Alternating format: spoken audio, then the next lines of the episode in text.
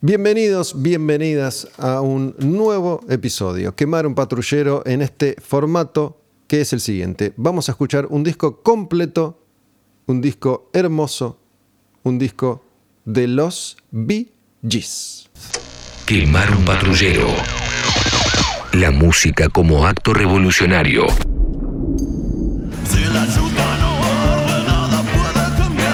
Resulta que vi el documental de los VGs, les voy a hacer la introducción a esto que tiene que ver con Spirits Having Flown, un disco de los VGs del año 1979, que es algo así como el fin de la edad de oro de los VGs. Les decía entonces que vi un documental sobre la historia de los VGs que se llama How Can You Mend a Broken Heart, que es una canción de los VGs la traducción sería ¿Cómo podés reparar un corazón roto?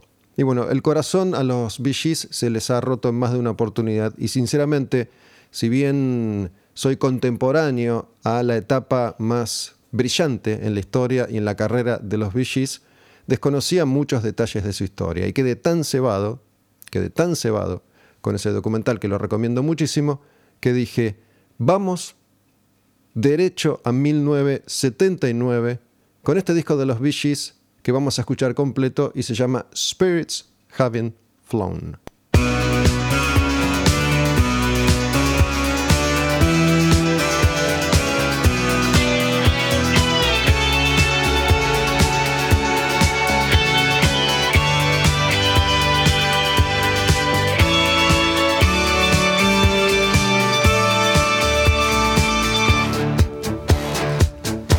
Es literal, ¿eh? Es un viaje al pasado. Pero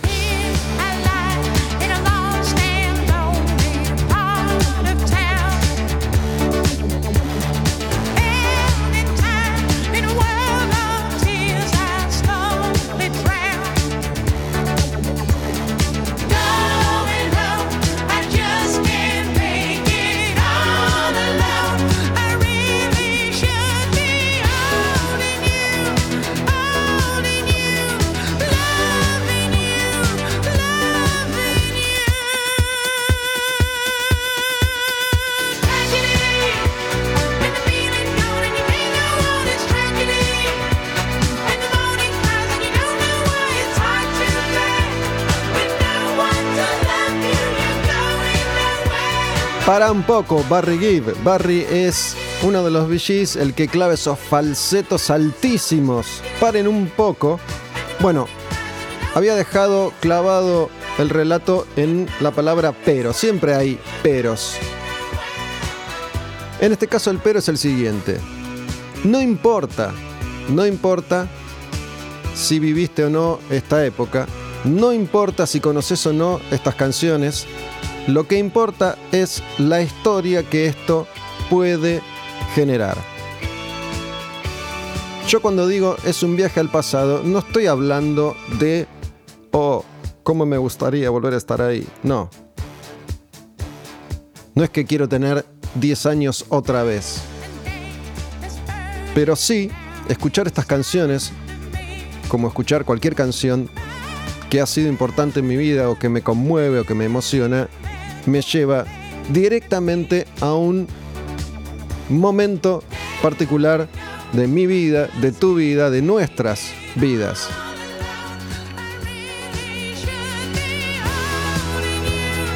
Dale, dale, dale con ganas. Clavala ahí al ángulo.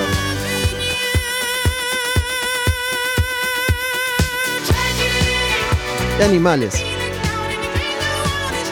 Sabían que esto se grabó en una época en la que no se podía truchar, ¿no? Existían ya herramientas para laburar en el estudio, pero había que pelar de verdad. Había que ser talentoso de verdad para clavar esas notas como un cantante fenomenal que es este señor Barry Gibb, que todavía vive y es el único integrante de los VGs, el único de los hermanos Gibb que todavía vive. Y cuando digo no quiero volver al pasado, sino que esto me lleva a la emoción que sentía en ese momento y es como revivirlo. Es una sensación que puede ser o no agradable, puede ser o no dolorosa, pero la música tiene ese poder.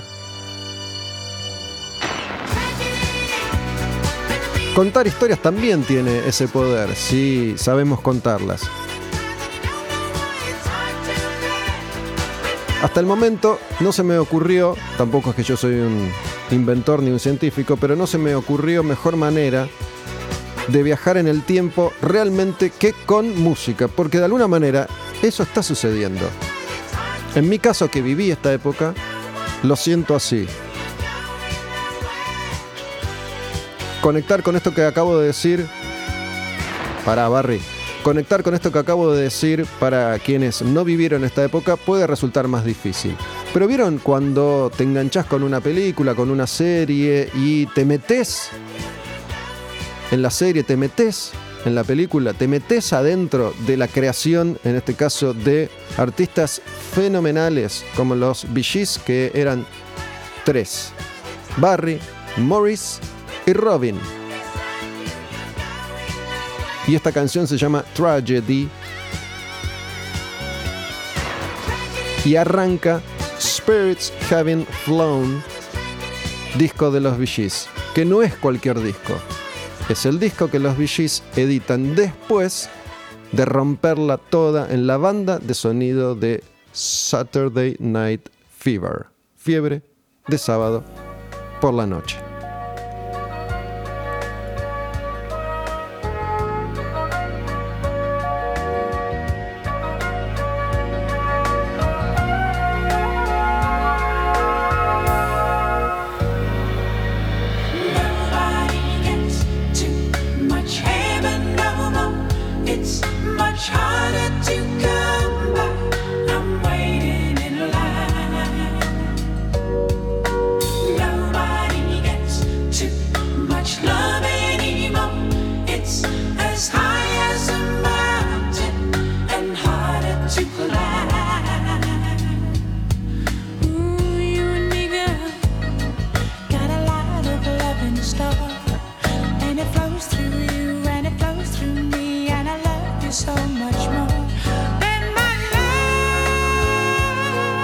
Heaven se llama esta canción.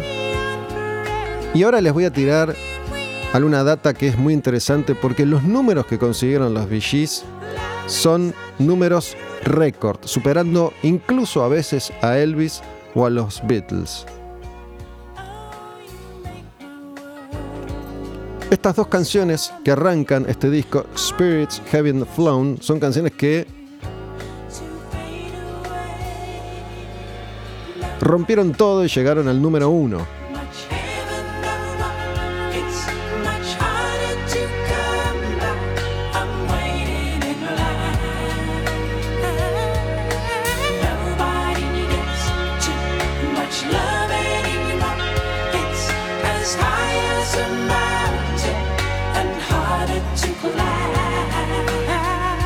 Much Heaven se llama esta canción de los Bee Estamos en el año 1979. Y ellos editaban este disco en un momento muy especial de su historia, una historia que arrancó a fines de la década del 50. Los Bee los hermanos, nacieron en Inglaterra y siendo muy jóvenes la familia se va a vivir a Australia y ahí es donde ellos arrancan su carrera musical como los Bee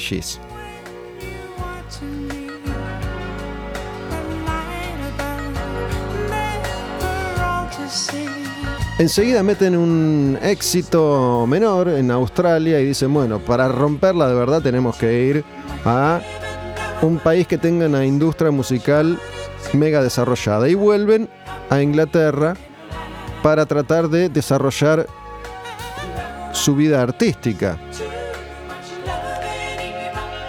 Le habían mandado un demo a Brian Epstein, que era el manager de los Beatles, que tenía una empresa que se llamaba NME, que manejaba artistas. De alguna forma logran que Brian Epstein escuche ese demo que le interesa lo suficiente como para decirle a uno de los integrantes de su compañía, Robert Stiggood, que se encargara de ellos, que les prestara atención, que les diera bola.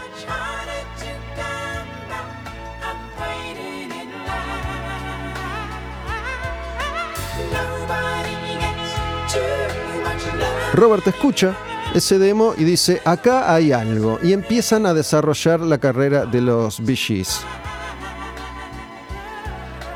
Que empiezan a grabar en los estudios Abbey Road. Al mismo tiempo que los Beatles estaban haciendo sus discos ahí.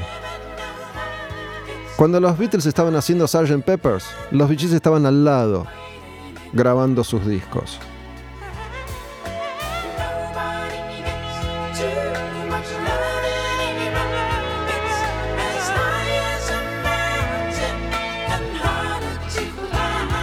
La carrera de ellos empieza a funcionar eh, rápidamente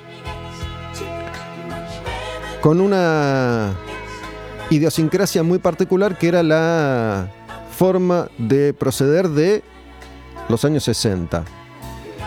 La gran particularidad de estos tres hermanos era la capacidad vocal que tenían para armonizar sus tres voces y hay algo ahí que tiene que ver con la genética y tiene que ver con la sangre. La conexión que existía entre ellos tres tenía que ver con el hecho de que eran hermanos.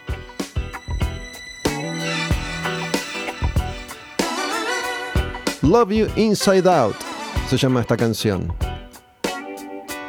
que también fue número uno.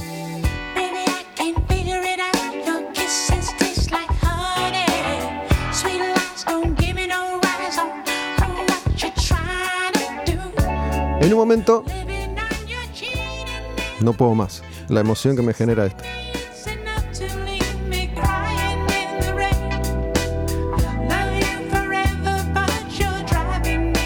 ¿Por qué a mí me emociona tanto? ¿Por qué hago referencia particular al momento de la historia mía que recupero con estas canciones? Yo tenía 10 años, lo he contado en otros episodios, me había cambiado de colegio, mis viejos se habían separado y descubrí en un nuevo colegio el mundo de la fiesta infantil.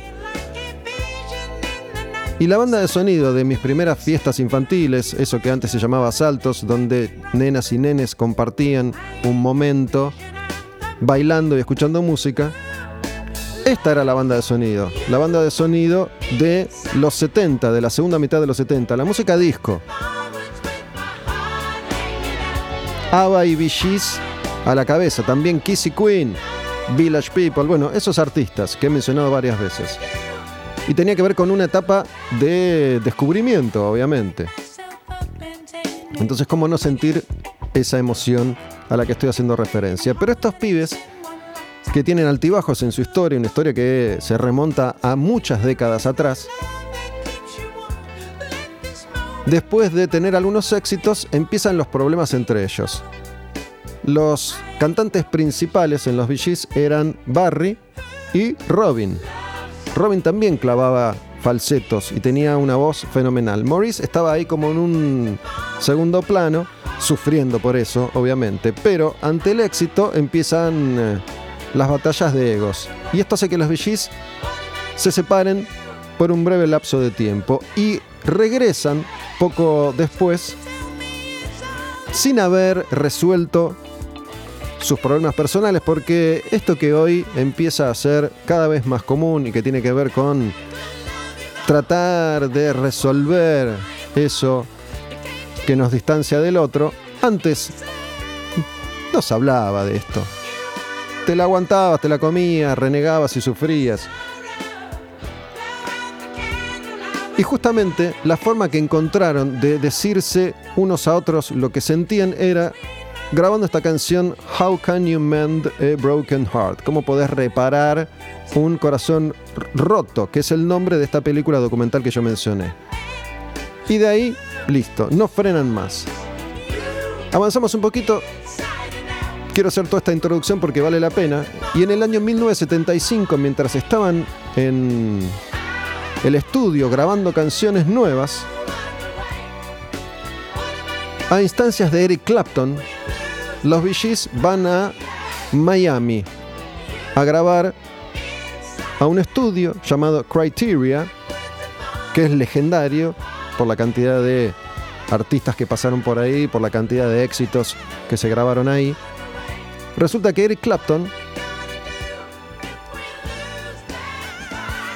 después de años de estar dedicado básicamente al consumo de drogas y heroína, logra empezar a retomar su historia, una historia que ya tenía a los Yardbirds, a los Blues Breakers, a Cream, a Blind Faith, a Derek and the Dominos, y graba un disco en ese estudio de Miami, Criteria.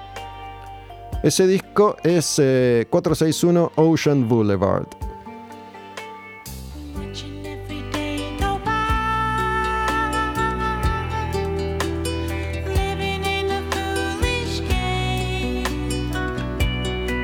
Es el disco que le permite regresar a la actividad después de unos cuantos años muy muy difíciles que tienen que ver también con una cuestión ahí amorosa que fue muy complicada para él, que era un gran amigo de George Harrison de los Beatles, pero Clapton se enamora de Patty Boyd, la mujer de George Harrison. Y de hecho, Patty Boyd termina después separándose de George Harrison y entablando una relación con Eric Clapton, y ellos, a pesar de esto, lograron sostener una amistad. La canción Leila de Derek and the Dominos habla un poco de esa circunstancia, ¿no? De lo que significa amar a la mujer de otro, de no poder concretar ese amor. Y Eric Clapton va a grabar a Miami y ahí logra algo. Y como Eric Clapton también era artista de Robert Stigwood, les dice a los VGs, che, ¿por qué no vienen para acá? Cambien de aire. Ustedes grabaron siempre en Inglaterra, vénganse para acá. Los VGs van ahí y encuentran un ambiente que los renueva. Y descubren el falseto. En un momento, Barry Gibb descubre que es capaz de cantar ahí arriba y a partir de ese momento se profundiza esa búsqueda.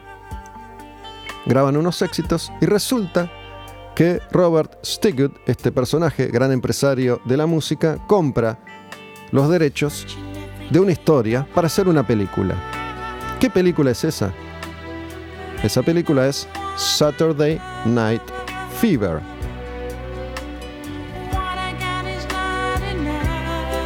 Reaching Out se llama esta canción. Spirits Having Flown. Yo me atrevo a decir, ustedes me dirán si soy un prejuicioso o no, me atrevo a decir que la mayoría de los que van a terminar escuchando este episodio de Quemar un Patrullero no escucharon este disco completo nunca. Si confían en mí, háganlo. Dedíquenle 45 minutos de su vida a escuchar este disco, pero a escucharlo, a apreciar todo lo que suena ahí, porque es un producto de una época en la que se grababa con una calidad fenomenal. Cuando un artista necesitaba grabar, necesitaba llamar a otro ser humano para grabar y para participar. Y si querían lograr un sonido, necesitaban recurrir a personas. Hoy existen muchas herramientas tecnológicas que hacen que eso ya no sea tan necesario. Para lograr ese efecto humano todavía parece que se recomienda trabajar con humanos. Pero bueno, en esa época no quedaba otra. Eso es falseto. Entonces, Stigwood, que empieza a darle forma a la idea de hacer una película que tenía que ver con la escena nocturna de los boliches de Nueva York, les pide a los VGs, che, me componen un par de canciones, voy a hacer esta película. Y los VGs componen un montón de canciones. Tenían una capacidad de composición envidiable. Porque no solo, ya les voy a contar, no solo componían sus propias canciones, siempre escribieron sus propias canciones, sino que también escribían canciones para otros artistas. Y así también lograron montones de números uno. Ya les voy a contar eso, pero no me quiero anticipar. ¿sí? Entonces, los VGs componen unas cuantas canciones para esa película. Staying Alive, How Deep Is Your Love, Night Fever, More Than a Woman. Todos hitazos. El nombre de la película iba a ser Night Fever. Y después, combinando otro título que andaba dando vueltas, llegan a la conclusión de que la película se va a llamar Saturday Night Fever, fiebre de sábado por la noche, y que el protagonista iba a ser John Travolta.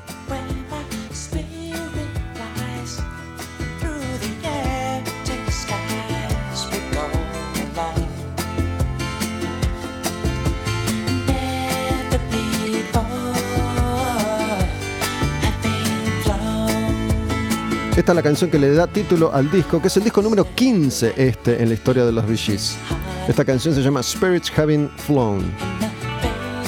Entonces, cuando ellos muestran Staying Alive, Robert Stigwood dice, aleluya, eureka, esto la va a romper.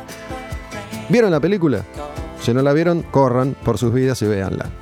La película empieza con Staying Alive y se ven primero los pies de John Travolta y la cámara va subiendo hasta que se lo ve a él entero. Vemos que es él, que es John Travolta, que es un joven de familia italiana que trabaja en una pinturería de día y de noche baila rompe en la pista de baile. Es una película que intenta retratar un poco el fenómeno de la música disco y de la vida nocturna y de la vida juvenil de una ciudad como Nueva York que en los 70 estaba devastada. La película es la segunda banda de sonido más vendedora de la historia. Fue la primera hasta que el guardaespaldas, Bodyguard, de Whitney Houston, superó a los Bee Pero vendió decenas de millones de copias y transformó a los Bee en mega estrellas como nunca antes habían podido ser. Y los instala de lleno en lo que era la música de los 70 y de hecho la música disco que ya venía decayendo en términos de popularidad, con esta película y con estas canciones de los Bee cobra un nuevo impulso.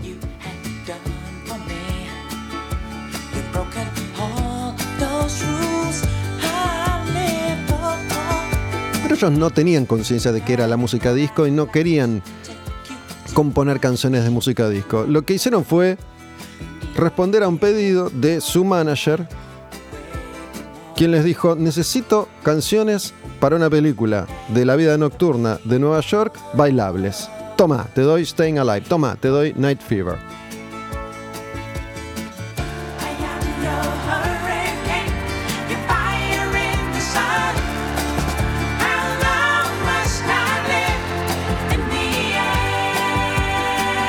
¿Sabía usted que igual que Iron Maiden hace poco, o que Led Zeppelin en su momento, o que los Rolling Stones los VGs eran tan, tan, tan exitosos que tenían un avión para ellos, para salir de gira, que estaba tuneado con los colores de este disco y que decía Spirits Having Flown y que ellos dijeron, para, ¿cómo es que el avión dice Spirits Having Flown y no dice VGs? Bueno, ese éxito, ese éxito enorme, obviamente genera y tiene un montón de consecuencias no solo éxitos y números uno, sino también millones de dólares y problemas, problemas con las sustancias. Maurice empieza a beber grosso, problemas entre ellos, problemas de ego,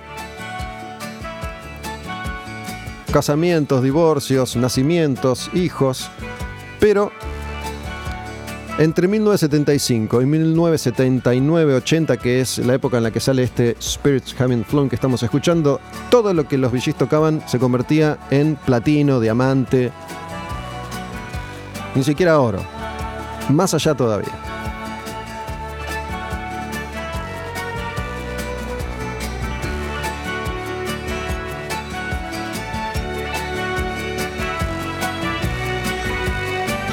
En 1977, Barry Gibb tuvo siete canciones en el número uno: How Deep Is Your Love, Staying Alive, Night Fever, If I Can't Have You, que son cuatro de la banda de sonido.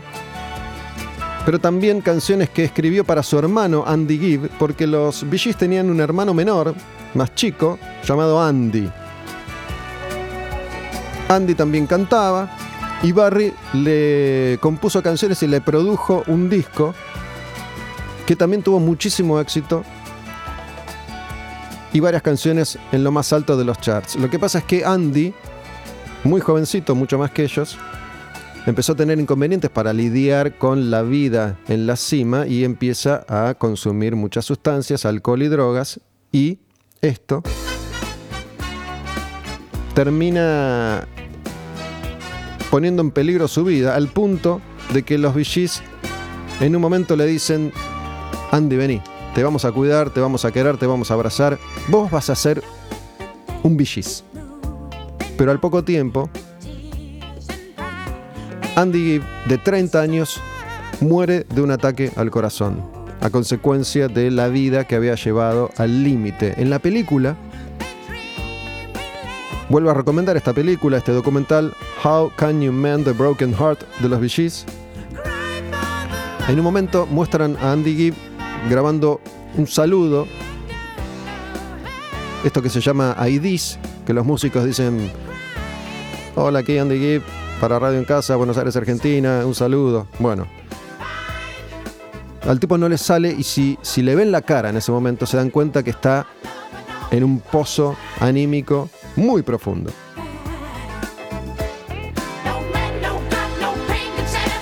A los 30 años muere el hermano menor de los Bee. Esta canción se llama Search Find. Hay un testimonio muy interesante en esa película. Y ver esta película me motivó a hacer esto, por eso recurro a lo que vi en la película, que es el de una persona, un negro, digo negro porque es importante el hecho de que es negro para esto que voy a comentar, que fue acomodador en el estadio de los White Sox de Chicago, de Chicago, béisbol. ¿Por qué digo esto? Imagínense que la música disco lo invadió todo. Hemos hablado de cómo además fue una influencia para artistas como Kiss, como Queen, como los Stones, como Rod Stewart, como Electric Light Orchestra. En otros episodios yo he mencionado esto. La música disco se instala en todo el mundo y muchos artistas que tenían una tradición más rockera, si querés, dicen, pará, esto funciona. A ver, probemos con I Was Made for Loving You Hit the Kiss. Probemos con Another One Bites the Dust Hit the Queen. Probemos con Miss You Hit de los Stones. Probemos con eh, Do You Think I'm Sexy Hit de Rod Stewart. probemos con Last Train to London Confusion Hits de Electric Light Orchestra. Bueno, la música disco dominaba la difusión y dominaba las ventas y los charts. Había un DJ un conductor de radio, que trabajaba en una radio haciendo un programa de rock.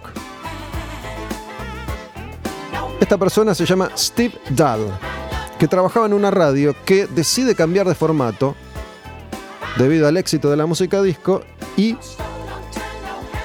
pegan volantazo, deciden, esta no es más una radio de rock, ahora es una radio de música disco. Y este señor se queda sin laburo queda tan resentido que cuando consigue trabajo en otra radio arma una movida promocional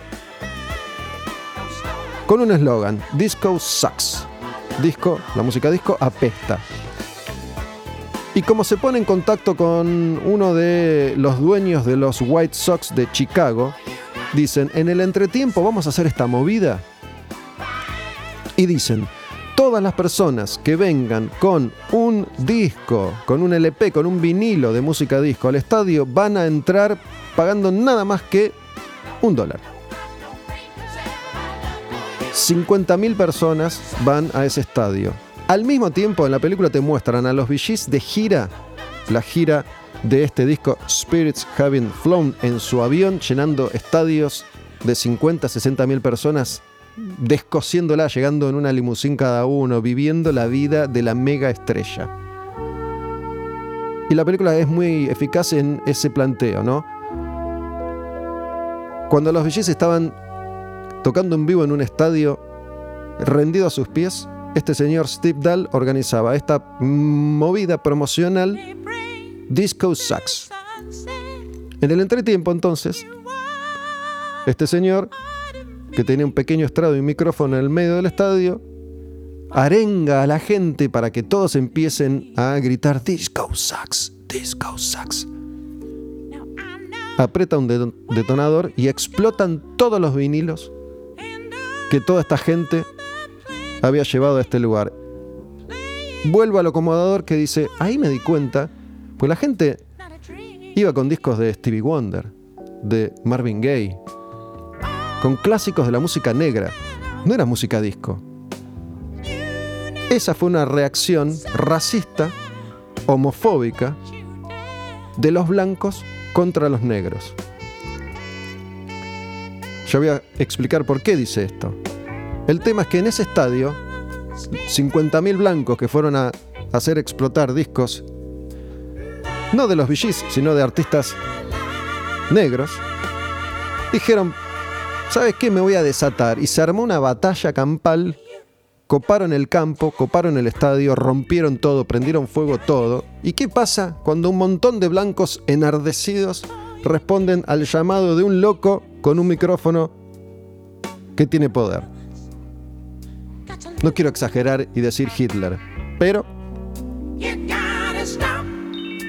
Entonces este acomodador que estaba viendo eso, que era testigo, dice, claro, esta es una reacción del hombre blanco que no soporta que la música disco, inventada, tocada, grabada por artistas negros, que hace eclosión en los discos gays de Nueva York, existan.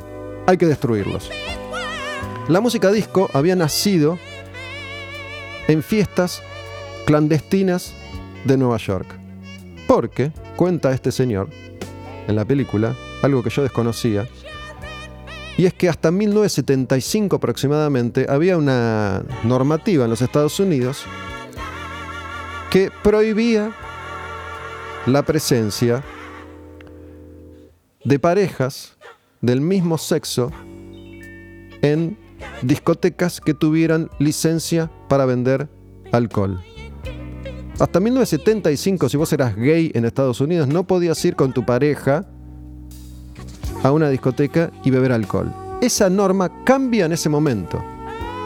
Por eso, toda esa efervescencia que tenía lugar en fiestas y en discotecas clandestinas ilegales de Nueva York, donde la enorme mayoría eran negros, gays y música disco tocada por negros, de pronto explota. Ahí nacen discos como Studio 54, que yo he mencionado, que se convierte en la disco de Nueva York. Y ahí van todas las estrellas. Ahí va Andy Warhol, va Paul Stanley de Kiss, va Freddie Mercury de Queen.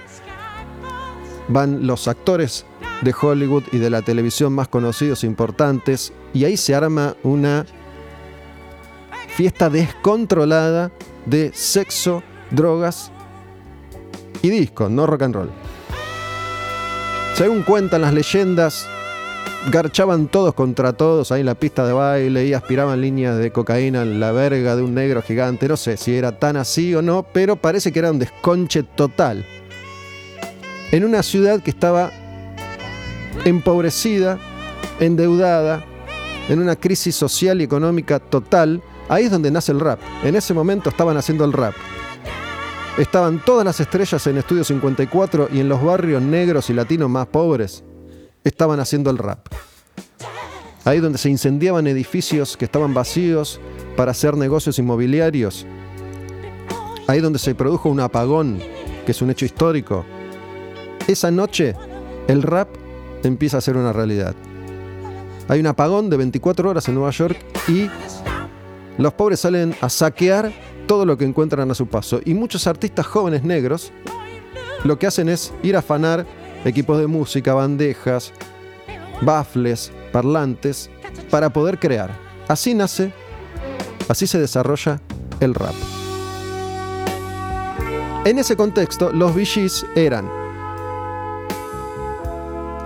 para la masividad, para lo popular, los principales representantes de una música que en realidad no les pertenecía. Pero, después de esta movida Disco Sax, automáticamente los VGs pasan a ser una mierda intocable. Las radios empiezan, que hasta ayer pasaban cinco canciones por hora de los VGs, empiezan a hacer campañas promocionales de este fin de semana libre de VGs y no pasan más a los VGs. Y la película los ves a ellos diciendo, pero pará, ¿por qué? ¿Qué hice? ¿Qué hicimos nosotros? Ayer estábamos vendiendo trillones de discos y ahora somos una mierda, somos el enemigo, no nos quiere nadie. Bueno, hay que manejar esa circunstancia. Obviamente es un golpe durísimo. Y otro de los testimonios interesantes que aparecen en la película es de Chris Martin, cantante de Coldplay. Y dice, nosotros cuando empezamos a tocar ya conocíamos eso que forma parte de la industria de la música. Coldplay también saca su primer disco y explotan. Ellos ya sabían que se iban a meter en un territorio fangoso, lleno de barro, de, de, arenas movedizas, donde a veces estás arriba, a veces estás abajo y tenés que ir surfeando. Tenía la experiencia de artistas anteriores, pero a los VGs les pasa eso y no sabían mucho, no tenían muchos ejemplos anteriores como para entender que así eran las reglas del juego, que había que tratar de ser inteligente y surfear la ola de mierda, igual que había que surfear la ola de éxitos y de millones y trillones de dólares. Entonces ellos lo que hacen es frenar.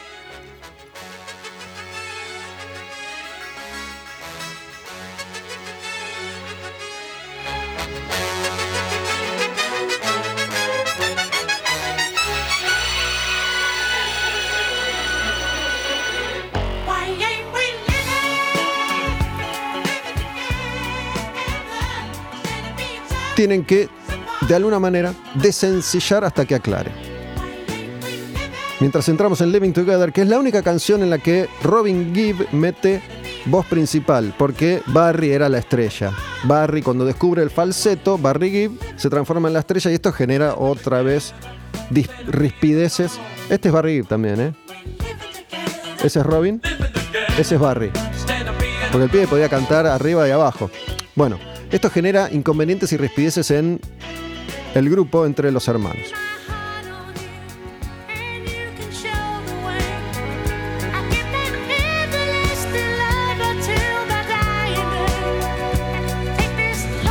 Imagínense lo que es tener el mundo a sus pies, haber batido récords de los Beatles, de Elvis, de tener canciones sucesivas en el número uno, 10 canciones al mismo tiempo, el mismo año, semanas y semanas de romper los charts. Y de pronto sos una mierda, de pronto no te quiere nadie, de pronto resulta que sos lo peor que le ha pasado a la historia de la música. Y así de sorete somos los seres humanos, ¿verdad?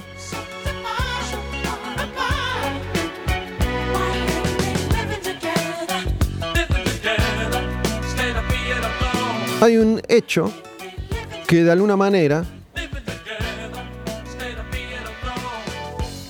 genera un espacio de creación diferente para que los VGs puedan seguir funcionando sin ser los VGs.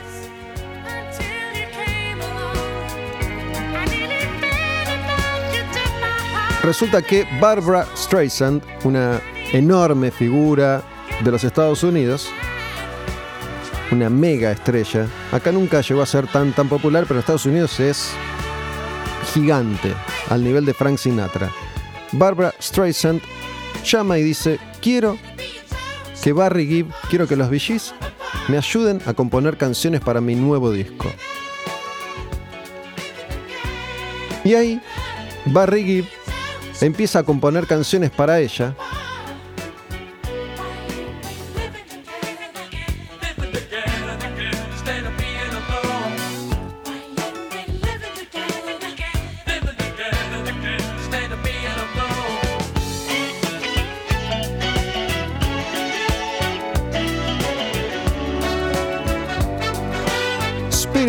Es de 1979. En 1980, Barbara edita un disco llamado Guilty.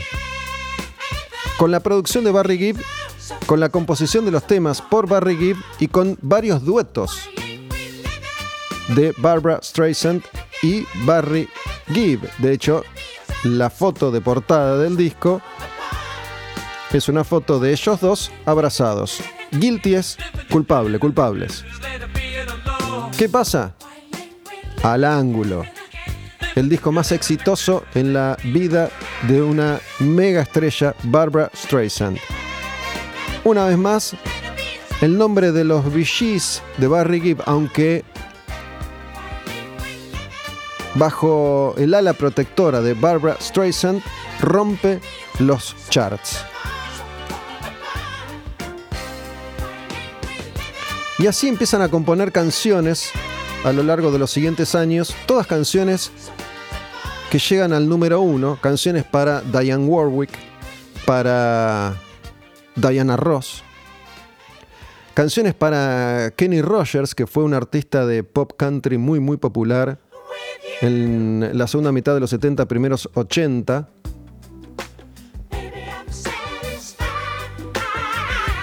Todas canciones que son un éxito. Hay una canción que Barry Gibb compone que se llama Islands in the Stream, que es un dueto entre Kenny Rogers y Dolly Parton. Número uno.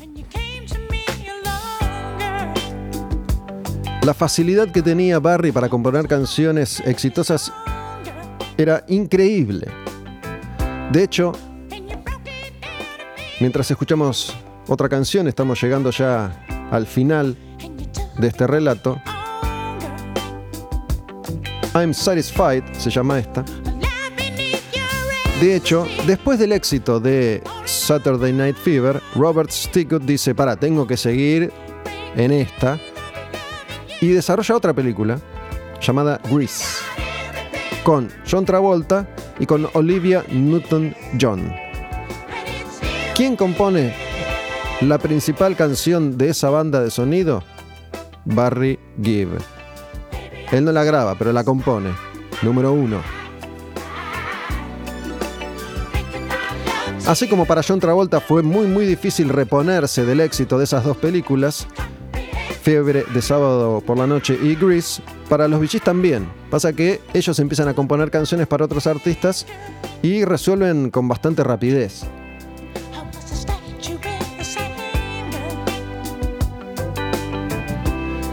A John Travolta le iba a tomar unos cuantos años más hasta que Tarantino, Quentin Tarantino, lo llama para ser uno de los protagonistas de Pulp Fiction y ahí el nombre de John Travolta renace de la más profunda de las miserias de Hollywood.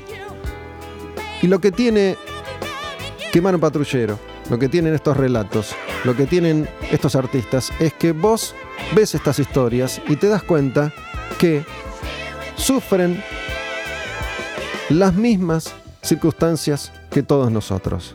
Está bien. Yo no soy Barry Gibb y ustedes tampoco. Pero así como se sintieron muchos y muchas identificados con ese monólogo que yo grabé, el programa Roll the Bones, acá podemos hacer lo mismo.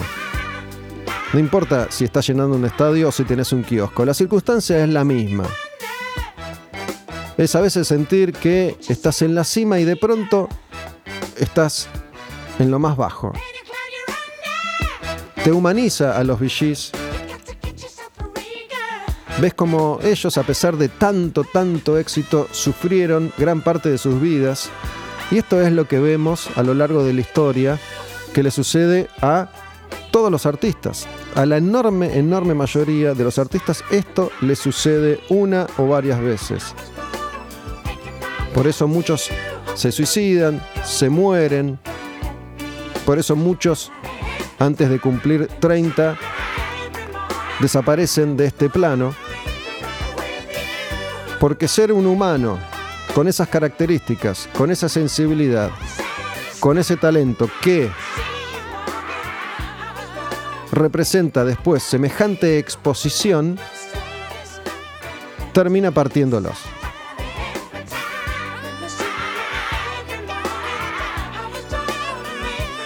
Por eso cuando escucho estas canciones siento de alguna manera, a través de la expresión artística de estos artistas, de estos fenómenos, lo que ellos pueden haber sentido alguna vez. Esta es la última, se llama Until.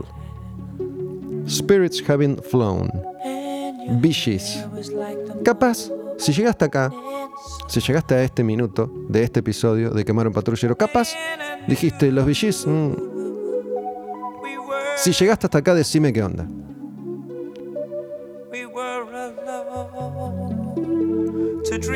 Puedes hacerlo mandándome un mensaje a Olmedo Gus. En esa cuenta, que es mi cuenta en Instagram, tienen un link en la bio que te lleva a las plataformas para escuchar Quemar un Patrullero, te lleva a la tienda de Quemar un Patrullero en flashcookie.com y te lleva también a los lugares que permiten que te suscribas. Apretas ahí, te lleva derecho a radioencasa.com barra sumate. Puedes ir ahí si vos querés tipear unas letras. Y ahí tenés las opciones para suscribirte por Mercado Pago o por PayPal.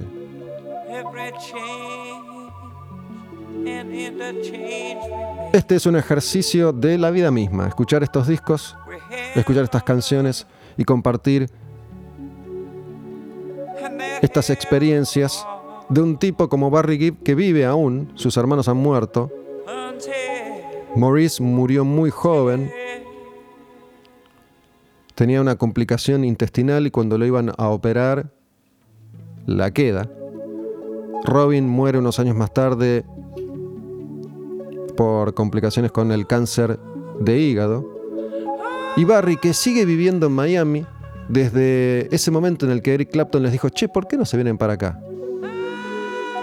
Desde 1975 esta parte, Barry Gibb vive en Miami. Voy a ser prejuicioso y jodido una vez más. Estoy seguro que no conocían en profundidad esta parte de la historia de los VGs y mucho menos el talento de esta gente, particularmente el de Barry Gibb, que no solo puede cantar así, que no solo compuso esas canciones para su grupo Los VGs, sino que compuso decenas de éxitos para otros artistas. Until es la última canción de este disco, 10 canciones de los VGs, una detrás de la otra, 45 minutos y un par de hits como Tragedy, Too Much Heaven, Love You Inside Out. Y así les dejo en bandeja otra magia. Quemar un patrullero, Vicious Spirits Having Flown. Quemar un patrullero. La música como acto revolucionario.